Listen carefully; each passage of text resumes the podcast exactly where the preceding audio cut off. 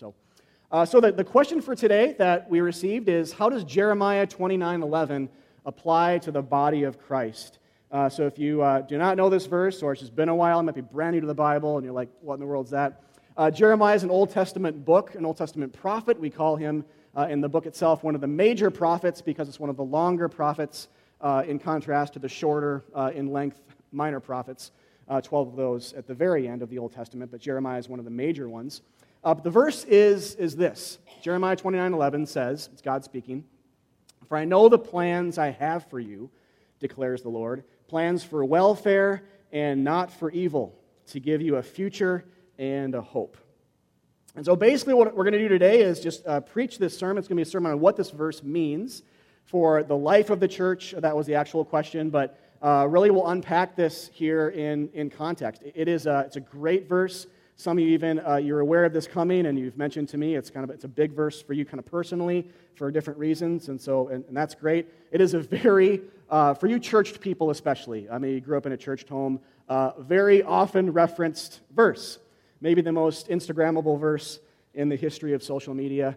Um, I, you know, there's no, there's no study on that, but I'm guessing it's probably the case um, with a nice back selfie maybe too on it. But um, closest I could find. But yeah, Google mountain in, in this verse, and you'll get about a thousand of these things. But anyway, actually, Peter Carlson mentioned before first service that he's gotten three graduation notices from uh, graduates. Where's Peter? Yeah, from, grad, from grads, right? That, that have that verse in the graduate or graduation announcement. So three already this spring. So uh, probably from church homes. But anyway, so yeah, it's, it's out there. Jeremiah 29 11. Probably the chances of one of you having a tattoo in this room is probably higher than uh, your average verse uh, with, with this on it, too, which is great. But all right.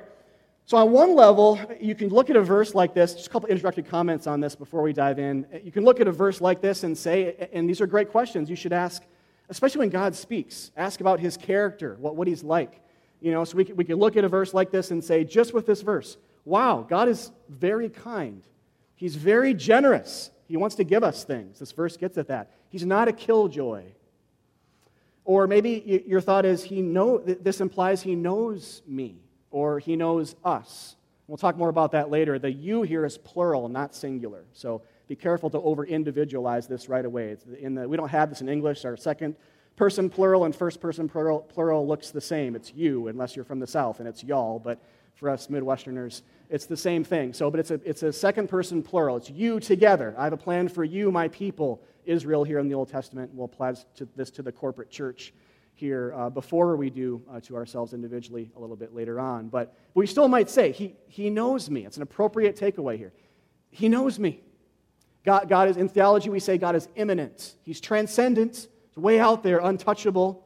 We can't see him, and yet he's immanent. He's an immanent God. He's here. He's closer than we think and in the Christians' lives, he's, he's within us. He makes his home uh, within our hearts. He calls us his, his, his temple as a church and individual Christians' bodies his dwelling place. And so it's a, it's a fascinating, almost impossible to comprehend thing, but we can, we can affirm those things. God's kind, generous, not a killjoy.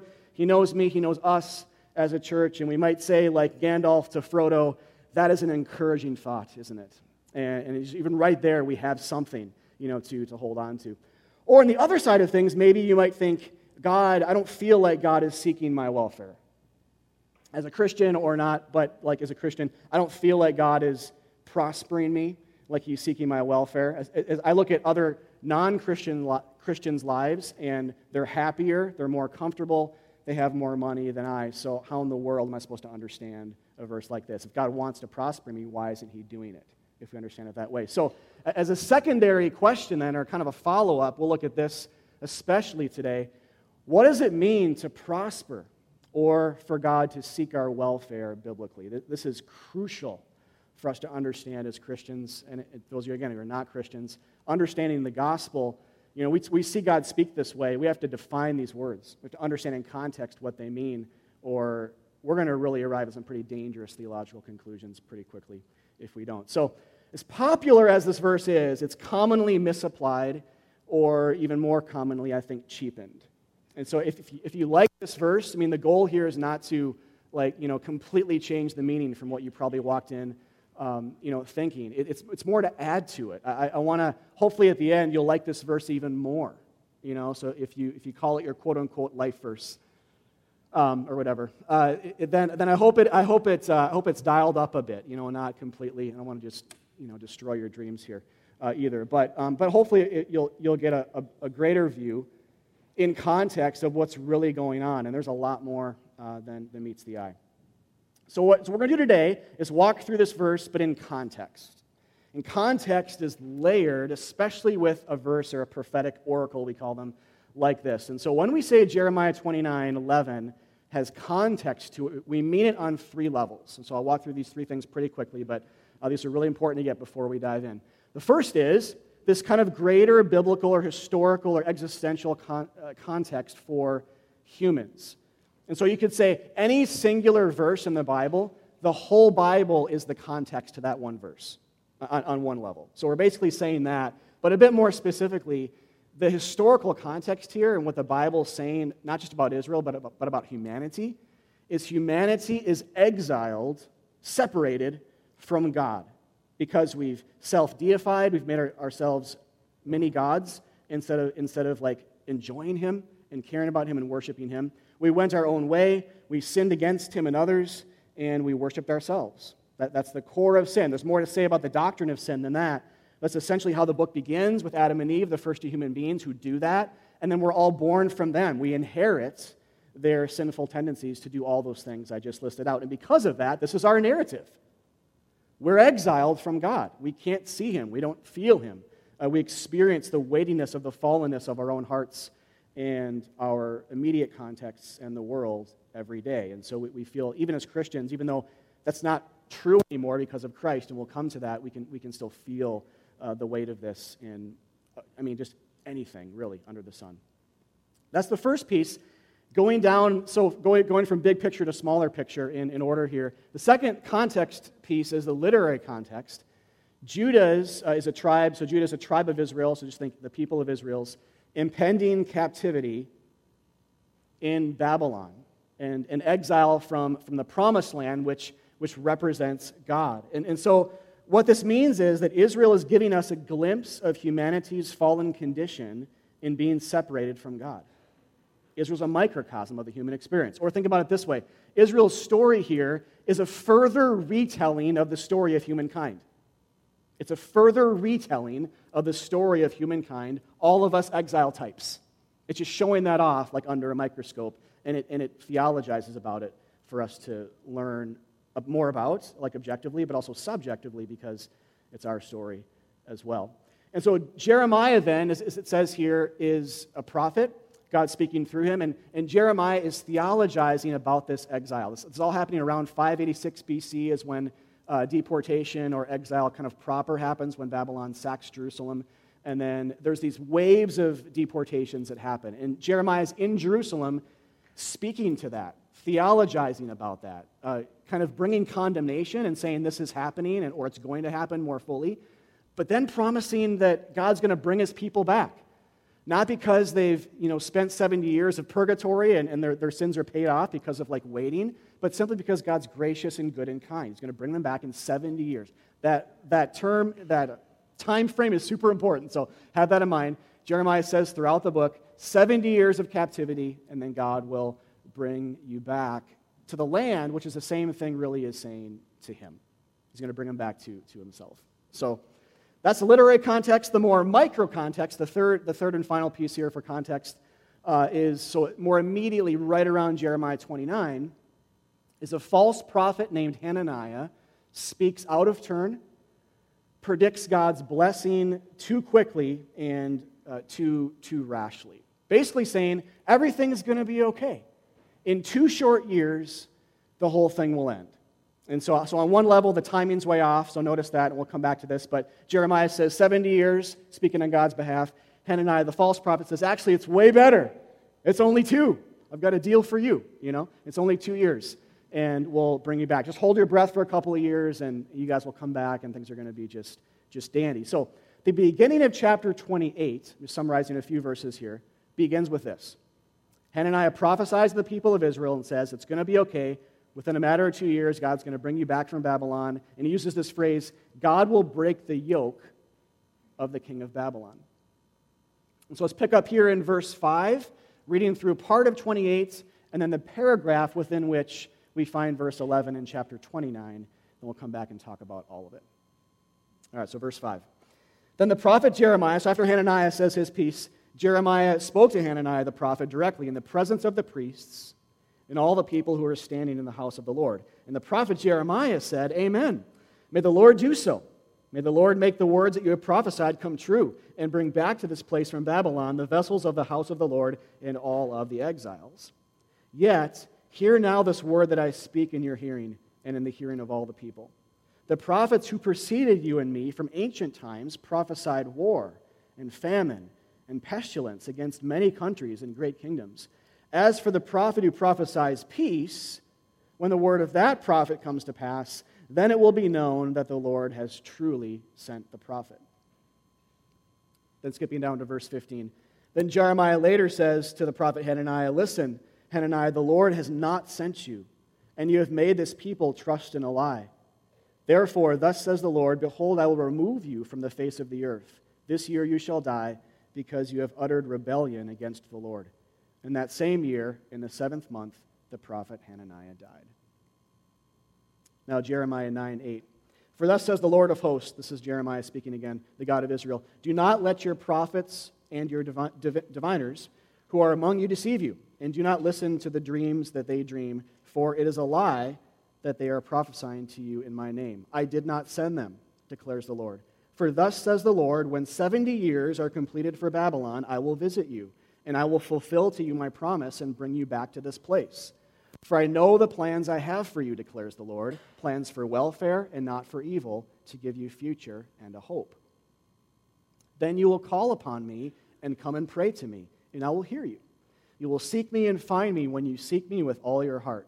I will be found by you, declares the Lord, and I will restore your fortunes and gather you from all the nations and all the places where I have driven you, declares the Lord, and I will bring you back to the place from which I sent you into exile.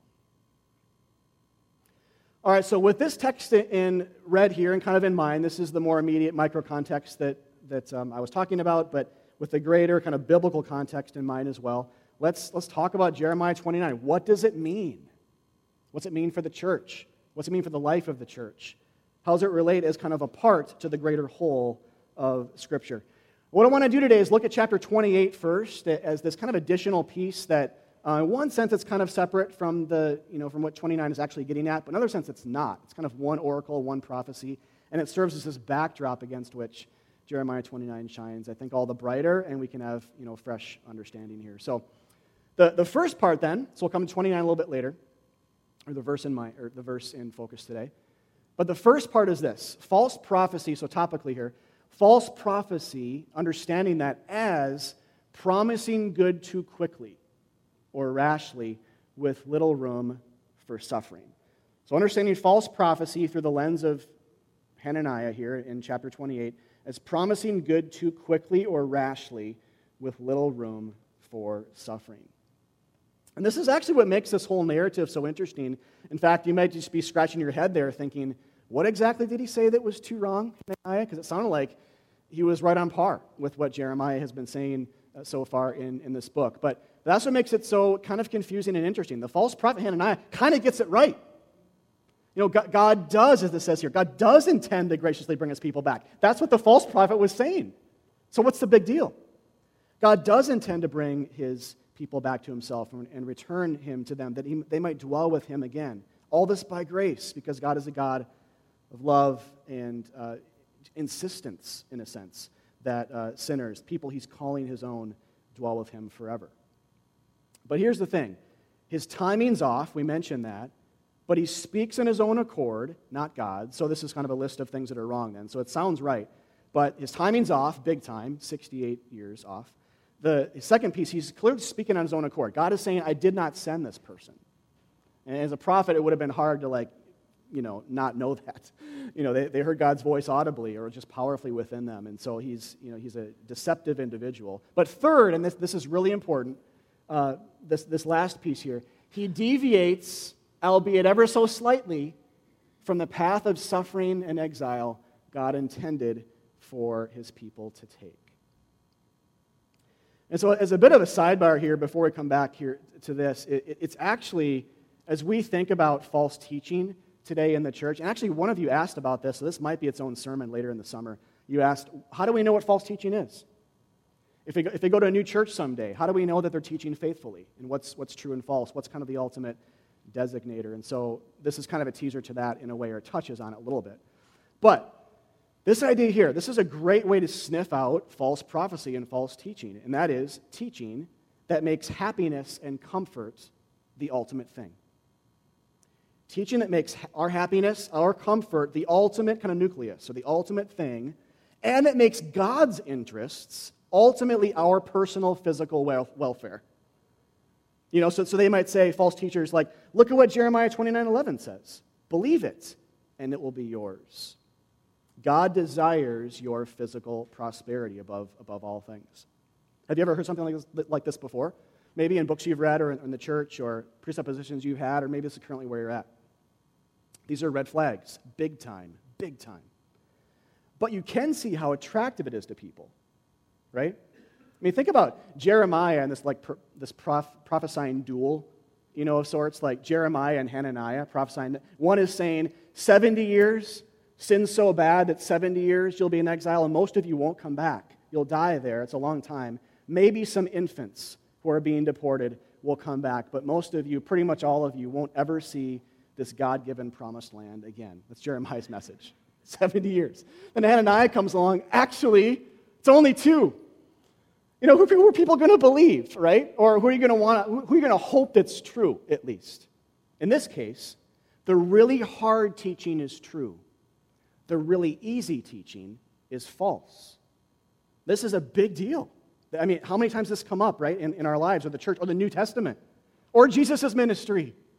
How many times does it say, and, the teaching was too hard when Jesus spoke, and people left him never to follow him again, right? I mean, it's always this case. There's tons, I mean, we talk about the gospel, it means good news. So God does speak comfort, and God does speak prosperity in a type of way. We'll talk about that today. But timing's a big deal, and defining these terms is, is a huge deal as well. So Jeremiah's answer to Hananiah's everything's going to be okay is kind of like a, well, yes. He actually says, I hope that, I wish that was true. Right? I wish it was two years. You know, he says, Amen. But then he qualifies it. So he basically says, yes, but not in the way you're saying and not in the time frame you're suggesting. We need to let God self disclose to clarify prophecy with his son Jesus in his way so that we don't make it about us too quickly. So, a closer look here as to um, going back a bit why Hananiah's prophecy, why was it condemned? God calls him a liar directly, and in, in just this um, state of rebellion against him, and a deceiver of men, a deceiver of people away from the truth. And so, why, why is it condemned when it seemed like it's mostly kind of right? So, the, I mean, the, the, initial answer to this is the timing's off. We already talked about that. But the, the idea of the timing being off, underlining that, are, are theological ideas and related theological truths that I think are the ultimate cause, whereas this is kind of the, the first thing you see, the timing thing, but behind that, behind the curtain are these other two big things. So the first is this it just didn't take sin seriously enough. We've already said this, but you know, he's saying things aren't that bad. Don't worry. I know you heard 70, but I'm saying two. Things won't be that bad. Or maybe some modern day takes on this type of perspective, and maybe some of these are filling your mind even right now. But here's a couple of, of examples. Some modern day takes on like false Hananiah prophecy is I know you've heard the Bible say this about our sinful nature, that we're evil to the core, but that's too harsh. And God can't really think that, right? Or, good news, there is no hell. I have an easier teaching for you.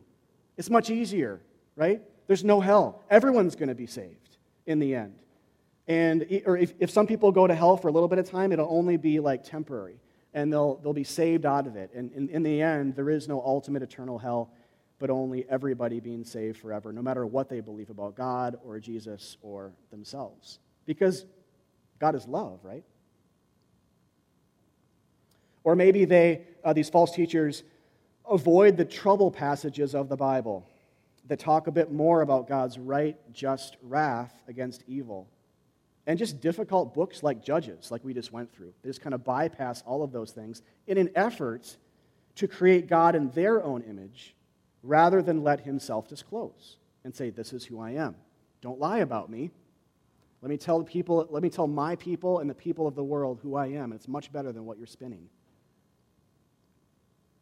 In Ezekiel 13:10, this is a contemporary of Jeremiah. I don't have this on screen, but um, write this down if you want and check it out later. Ezekiel 13:10 says, "False teachers say peace when there is no peace." False teachers say peace when there is no peace. Everything's going to be okay when it's not really, or maybe it will eventually, but you know, it's not as easy as these, these false teachers are, are proclaiming. They, these types, have no sense of justice nor really any need for God to save them, but rather just a God who flatters them and gives them what they deserve. In their eyes, life and blessing, because in their eyes, we're essentially good and we deserve it. It's kind of like uh, this whole drama between Hananiah and, and God and, and Jeremiah and the people of Israel. It's kind of like Hananiah is saying to a patient in a hospital with a really bad bacterial infection, you're going to be okay. Just think positive thoughts. And all the while, God's walking into the room behind him with the actual antibiotics that will save her life. He's got the real, he's got the real medicine. He has the vaccine. He has the antibiotics. He has, he has the medicine. And Hananiah is just saying this stupid stuff like, you're going to be okay. When, no, you're dying. And God actually wants to heal. But you see how that, if, if his prophecy is believed, you see how that could, like, in this metaphor, deviate from true healing? Saying peace when there's a war isn't just wrong, it's stupid. And it's hateful because it leads people away from the truth and to the true fact that their house is on fire and they don't realize it. All right, so that's the first part. It, it, didn't take sin seriously enough. And so it's wrong, but also deviating uh, from God's intent and what he wants to communicate here. So the second thing is it too quickly dismissed the role of suffering in the life of God's people, especially the life, as we look ahead from the story to the New Testament, especially in the life of his son. And this is where things get a little bit confusing, but just hang with me for a second. If you're here for Judges, we talked a lot about this. But remember, these prophecies serve the purpose of Jesus more than us. Exile is necessary then for Israel, not just due to their sin, though it is, but it exists for the sake of Jesus Christ who would later take on exile from God his Father for us. To end the endless cycle of exile and return that we read about almost endlessly in the Old Testament, and to truly, finally, once and for all, make a way for sinners to get back to him. This is a major biblical, could be its own sermon lesson here. But, but essentially, this is the gospel. If you're brand new to the Bible or, or don't know what the essence of Christianity is, this is the gospel in story form. God's Son fulfills Israel's experiences. Major theme in the Bible. He's like the true Israelite, the ultimate person of God who comes to fulfill and complete and recapitulate is another fancy word you read about in theology sometimes. Recapitulate everything that Israel does or experiences in the Old Testament, but to do it for the nations, for us. In that, he died for us, he experienced exile from God for us, separation from his Father when he was on the cross, and he said, My God, my God, why have you forsaken me? Or like, like the song we sing, Why have you turned your face away? Or like it says elsewhere in the Bible, he became like Jerusalem, the city, in its destroyed state for us. So in the Old Testament, the city of Jerusalem was destroyed. In the New Testament, Jesus, the true Jerusalem, the spiritual Jerusalem, was destroyed. And in that capacity, Jesus then, it's like it's kind of like he's absorbing or taking on all of the crap, all of the messes, all of the just the terrible narratives and the, the dysfunction of the Old Testament. He's wearing them like a yoke or a robe around his neck when he dies. But one of those principal things is he bears our problem exile, separation from God. He became human to do that for us so that it's dealt with and not just kind of shushed away. So, with, with all that said, then, and with Jeremiah 28 and 29 in mind, this is the important two dots to connect here between these things.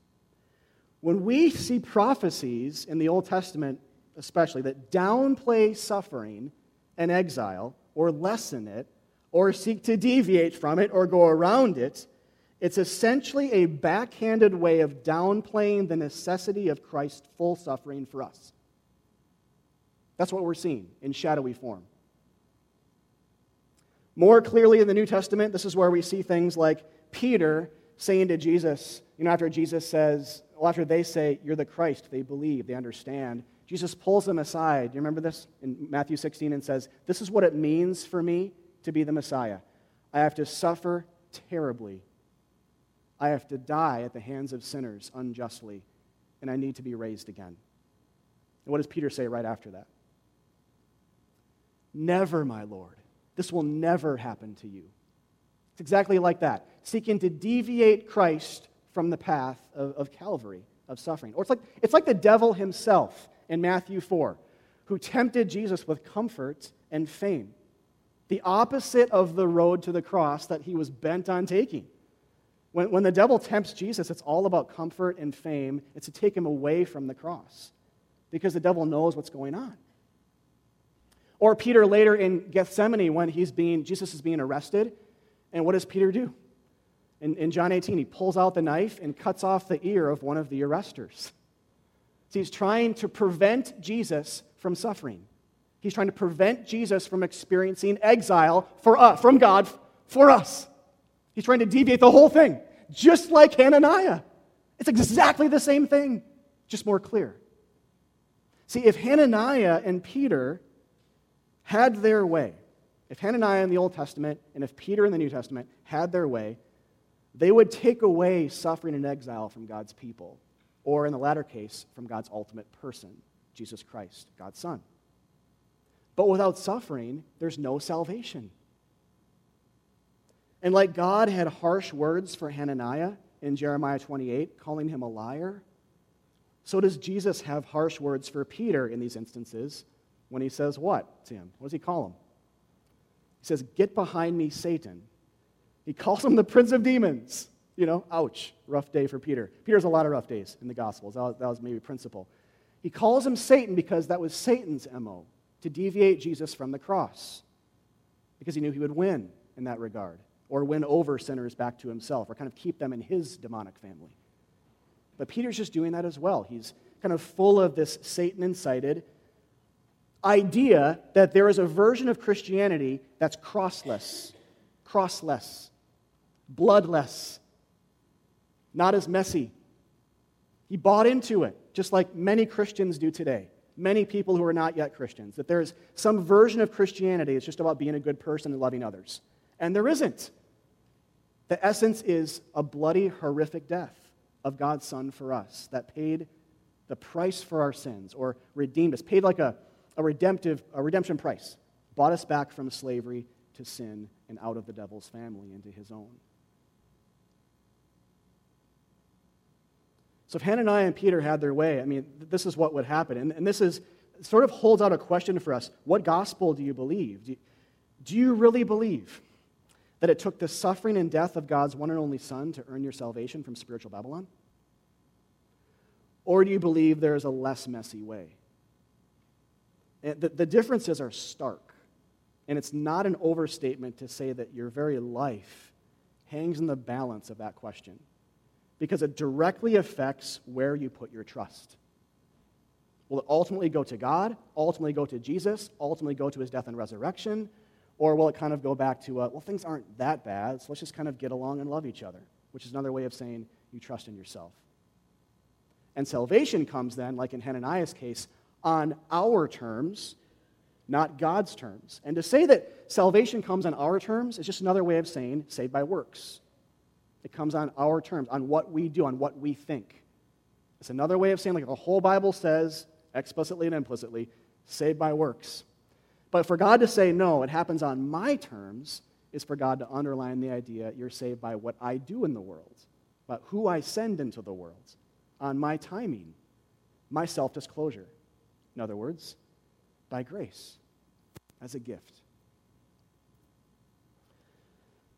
So, with, with that backdrop, then, the question what then does Jeremiah 29 11 mean in, in context? And I'll just start by saying, you know, against the backdrop of all that we just said, Jeremiah 29 11 actually means a lot more than the cheapened version of God just wants you to have a new car, you know, or whatever's behind curtain number three or something. Like that's, that's, that's, a, that's a sick, cheapened version of this idea. It's not really about that at all. And you could say, well, it's kind of a timing thing. We as Christians believe in the redemption of the physical, just in proper order. So we believe in a new earth, we believe in resurrected bodies, we believe in no more hunger or pain or shame bodily forever when Jesus comes back here and brings heaven here. That's our future. So uh, it's not saying physical is bad, spiritual is good. It's saying both are good, but God addresses these things in their proper order. The spiritual first as this main thing. So, to start to answer this question, then, exactly what does this mean for us? Jeremiah 29. When the Bible talks about returning Israel from exile and prospering them, and God having a plan for them, the meaning of that is ultimately Christ himself, because there's no true way back to God outside of his shed blood. And this is something we, we point out a lot here because the Bible does. The physical in the Bible, in the Old Testament, a lot of times, it's, it's a generalization, but it's generally true. So, uh, in the Old Testament, a lot of times, points to the spiritual here. And so, if that's true, then prosperity or welfare means a type of spiritual welfare or spiritual prospering.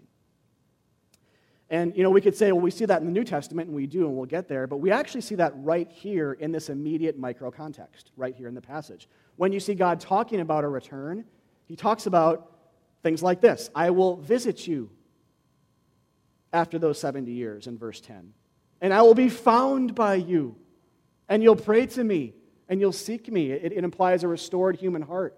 But I love this idea of being found by God. Even that alone, isn't that a great image?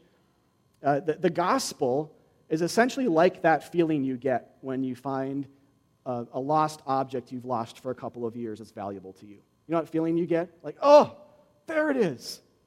That's kind of like the gospel. Or maybe like your kid's toy in the supply vent in their bedroom, that for them, you just watch them jump head over heels over that over little toy. And that's like, that's like the gospel. That's what it is. That's, that's, what we, that's what we should feel.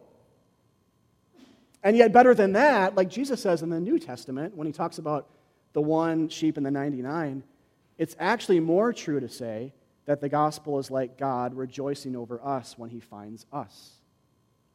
So, kind of both are happening, but in the New Testament, this whole thing's kind of flipped a bit. The ultimate version of this prophecy is yeah, it's kind of like we find God and we rejoice, but what makes it better is the realization that behind the curtains of us feeling like we found God is actually a God who pursues us and finds us when we're a billion miles from him and just hell bent, not even caring, and indifferent to the cost, like the song we sing here says sometimes. And so, prosperity then means that. What's welfare? Believing in that kind of God. What's prosperity? Having that kind of God constantly pursuing us. What's welfare and prosperity daily? Waking up taking a deep breath of fresh air, going outside, staring at the sun, and saying, Today is a day God's pursuing me. Not making promises to yourself that I will be a pursuer of God today. No, you won't. No, you won't. You'll fail a thousand times. Never make that promise. The gospel is not about you making vows to God. Stop it right now. Just end it. Just commit to ending that right now and believing every day that the essence of the gospel is about God loving you and pursuing you, having plans in this regard to prosper you spiritually. So then we see it in the New Testament too with things like this. It talks about spiritual riches in Ephesians 1. In Christ we have redemption through his blood, the forgiveness of sins according to the riches of his grace which he lavished upon us. And 2 Corinthians 8 9, when it says, For the grace of our Lord Jesus Christ, that though he was rich, yet for your sake he became poor, so that you through his poverty might become rich. What's he saying there? Is he saying that, that we do get new cars and big homes and, and physical wealth and become Christians? Not at all. He's talking metaphorically. There's a type of spiritual wealth and a spiritual poverty that Jesus had, physically poor as well, but he became poor on the cross, is what he's saying here. His ultimate poverty was expressed when he bled for us and when he suffered pangs and torture and lashings and shame. He became that for us that we might become rich in His grace and have everything we will ever need. That's, that's, that's a prosperous thing.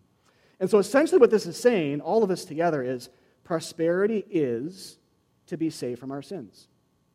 Prosperity is the hope of seeing God's smiling face one day, dining at his table, and walking freely on a new earth with him.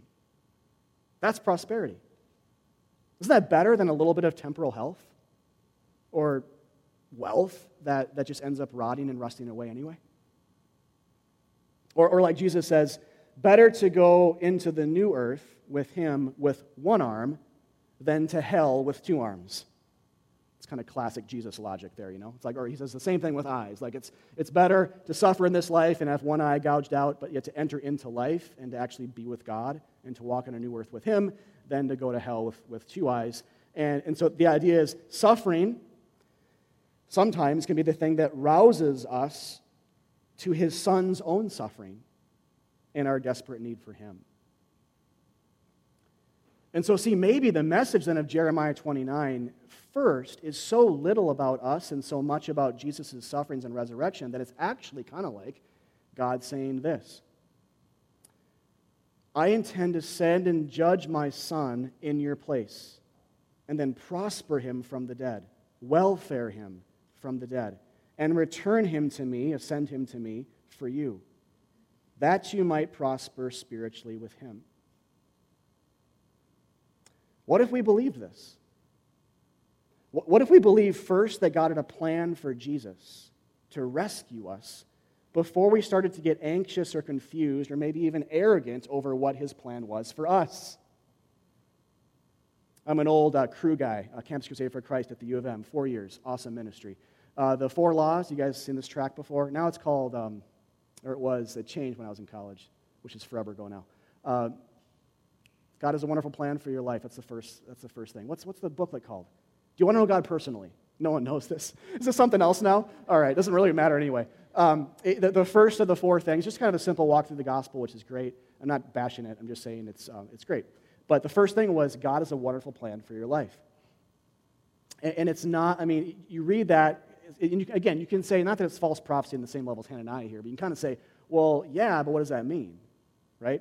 God might intend you to suffer. God might take everything away from you so that He's the only thing left. Right? God might just bring you into deep, deep depression and anxiety because, you know, you're too high in yourself and He knows that, you know, or whatever. I mean, that, that happens, right? This is actual Christian living. If you're not a Christian yet, just know that you become a Christian, things probably get harder for you. But it's the best thing ever at the same time. So, yeah, it's another sermon, another big question. But um, what if we believe this, though? What if the plan of God was more the plan of the ultimate Israel, the ultimate Jesus, who rescued us before we started to get anxious about what God's plan is for us. Remember, the Bible is for us, but not ultimately about us. The Bible is for us, but not ultimately about us. Very different, an important distinction uh, to make as you read your Bibles indefinitely. God had a plan for his son I mean, this, this is like, it's the difference between saying, oh, what does God want for me today? And, and stressing and, and basking in, God loves me. God had a plan to save me individually. God had a plan for this church to exist. It's a much, it's a much happier thought anyway, but that's, again, feeling thing, that's fine. Remember, though, God had a plan for his son to come into the world to end your exile from God. That's the gospel. By dying on a cross, then prospering him from the dead for us and ascending to return to him. And that's what the whole Bible is about, including Jeremiah 29. This is a prophecy and a promise. And like 2 Corinthians 1 something says that all the promises of God and prophecies find their yes in Christ. Is Jeremiah 29 11 an exception to that? Does it bypass Jesus to just apply to us individually? And what a cheapened version. There's such a better, a better Christ, a better hope here, a better storyline to see uh, than just to say in a graduation announcement that God knows what my job's going to be someday, which I guess is true and it's not wrong. And if you've done that in your grad announcement things, I hope that's not weird, but it had to be said. Um, don't erase it, uh, but just dial it up a bit. You know, yeah, God knows what your job's going to be. Yeah, He has a plan for you, but That's not the heart of Christianity. It's certainly not what Jeremiah 29 11 is saying. That's an implication, implication, individual implication, but not the heart of what the part is in relation to the whole. It actually means Christ for you, it means Jesus for you. It means, like, this is objective to us. Like, we don't sit here and say, yeah, we can really empathize with what Israel went through in 586 BC. Like, we were there. We can feel that and smell that. And yeah, I totally know what Babylon is like. I know all the architecture. And like none of us do. Like that's objective to us. So is the ultimate point of this. It's objective to you. Like Jesus' death and resurrection is objective to you. You don't know what it's like to save the world from its sins. Nor do I. Because we didn't. Right? It's objective. It's out there. Just like, just like this original prophecy. And so we, we hear about it, we celebrate it, we look to it, and we say, that was done over there by God for me. You see the, the difference? Oh, it's just so good. It's like, well, all right, let, let me just wrap up here. All right, so, so, so God had a plan. This, this, the order is really important here. Well, let, me just start by saying this. Be really careful with this verse. Enjoy it. Be careful with any verse you read. This is not just about Jeremiah 20:11, but be careful with this verse. Don't make it too much about you too quickly. This is about Christ. It's more about Him than, than it is than it is um, about our specific circumstances. And, and so it's what, what I love about this passage um, is, is it tells us about Christ's death and his prosperous resurrection, but it also tells us about who we are.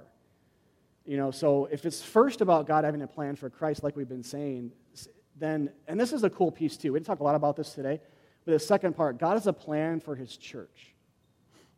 If we're going to make it um, about us, and it is partly about us, implications, make it more about the plural than the singular first. So I'd say secondarily, it's about the church, God having a plan for the church than about us individually every day. And that's tertiary, that's third. We'll get to that. But secondly, it's about us. And I think, isn't that an interesting, at least, way of thinking about this? And, we know this because, again, the plural is used. We miss this in English.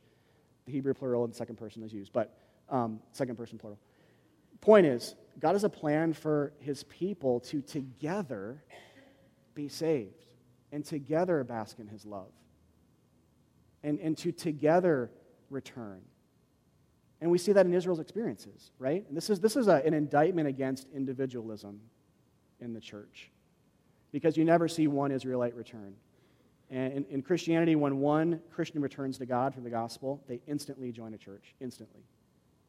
And so every day, this, is, this, is, this takes work and intentionality for us as a church.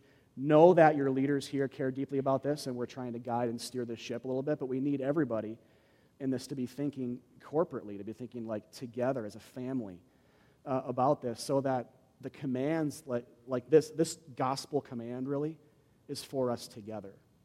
And so, so then the question isn't just about, well, you know, how does God love me every day, but how is He together loving us, and how can I encourage a Christian in that? How can it be a voice piece, like a prophetic voice piece to, hey, good news. There's no more separation between God and you because of what Jesus did. He bled for that, He purchased that, He fought for that.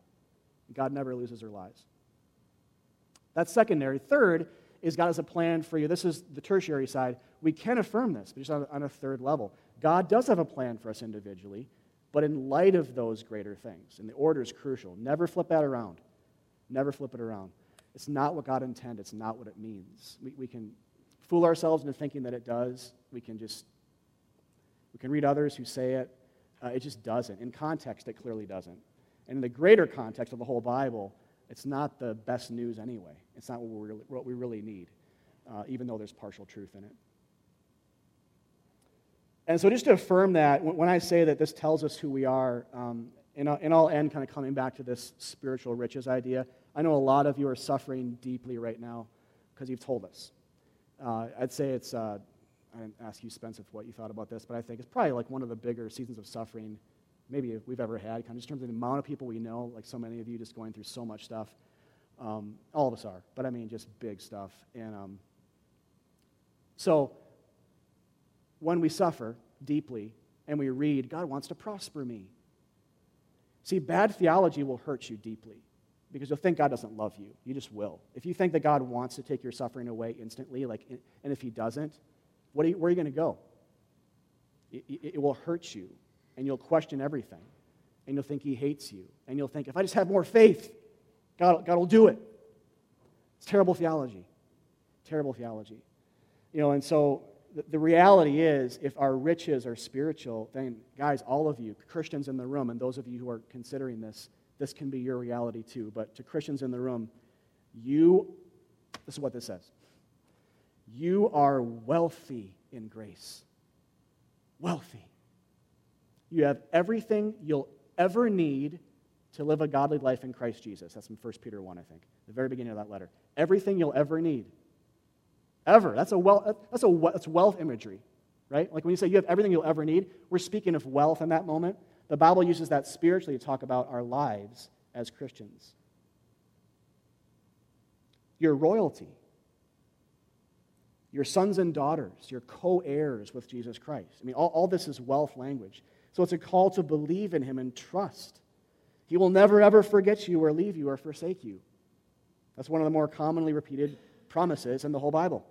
If you believe in the gospel, if you're one of His children, He will never, if you're His bride, part of His bride, who hates divorce, so He'll never divorce us. If, if we never, ever or if we, if we believe that he never ever forgets us or leaves us or forsakes us, we're rich. Think of Acts 14 here. I'll uh, end with this. Uh, Paul in the New Testament was strengthening the souls of the disciples, encouraging them to continue in the faith, and saying that through many tribulations or many sufferings, we must enter the kingdom of God. Maybe not a teaching you hear, you know, in a comfortable American church a lot, but you should. This is in the Bible. What's, what he's saying to, to Christians is who are, who are suffering, who are being persecuted, who have big questions maybe of is God in this? Our church is failing, we're being hated, people are dying. And, and what Paul is saying, actually, that's normative. Through many tribulations and sufferings, we, we must enter the kingdom of God. Now, here's a big question then. Does this verse fit with your understanding of Jeremiah 29 11? Or does it contradict? The way it can fit is if we understand prosperity wrapped up with Jesus first and then us spiritually. Otherwise, this doesn't fit. It's a contradiction. Like, through many tribulations, what are you talking about? God just wants to prosper his kids with stuff. But no. If it's the stuff of, of his love, then yes, but not, but not stuff. Even know, stuff can be a gift, it can be a good thing, it's fine. But that's not what prosperity and welfare biblically ultimately gets at. These are Christians who are suffering and yet prospering in Christ more than the richest of the rich of their day. And so it is for us. We are rich when we know that God loved us so much that he sent his one and only Son to die on a cross to end our exile from him. And, here's the gospel question Do you believe it today? Or are you looking elsewhere for prosperity because Jesus just is not enough to you? Let's pray. Father, thank you so much for this passage, uh, help, helping us, God, to get a better, maybe more well rounded view in some capacity, to see you in it, because all Scripture is about you. Not a little bit of it, not a third, not a half, not even three quarter, but all of it is about the Son and the plan of God to prosper him after his suffering, uh, to humble him through death, and to exalt him through his resurrection as a human being, but also his one and only beloved Son that he might become a forerunner of our experience, dying for our sin, but also a forerunner of our own resurrected, spiritual resurrection experience now, but our bodily resurrection experience, which we all still earnestly wait for as believers. So, um, God, prosper us. Help us to feel spiritually wealthy.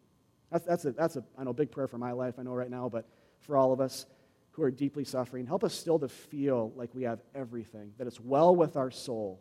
It's well with our soul because the sin of this Oh, the bliss of this glorious thought. My sin, not in part, but the whole, is nailed to the cross, and I bear it no more. Praise the Lord, praise the Lord, O my soul. True spiritual wealth that can write that hymn or can say those words um, amidst intense suffering only comes from the, the recognition that we have everything we possibly need in Christ. And so we can weather all storms, all sufferings, everything, especially in community in the church, because it's where you are. In your name we pray it all. Amen.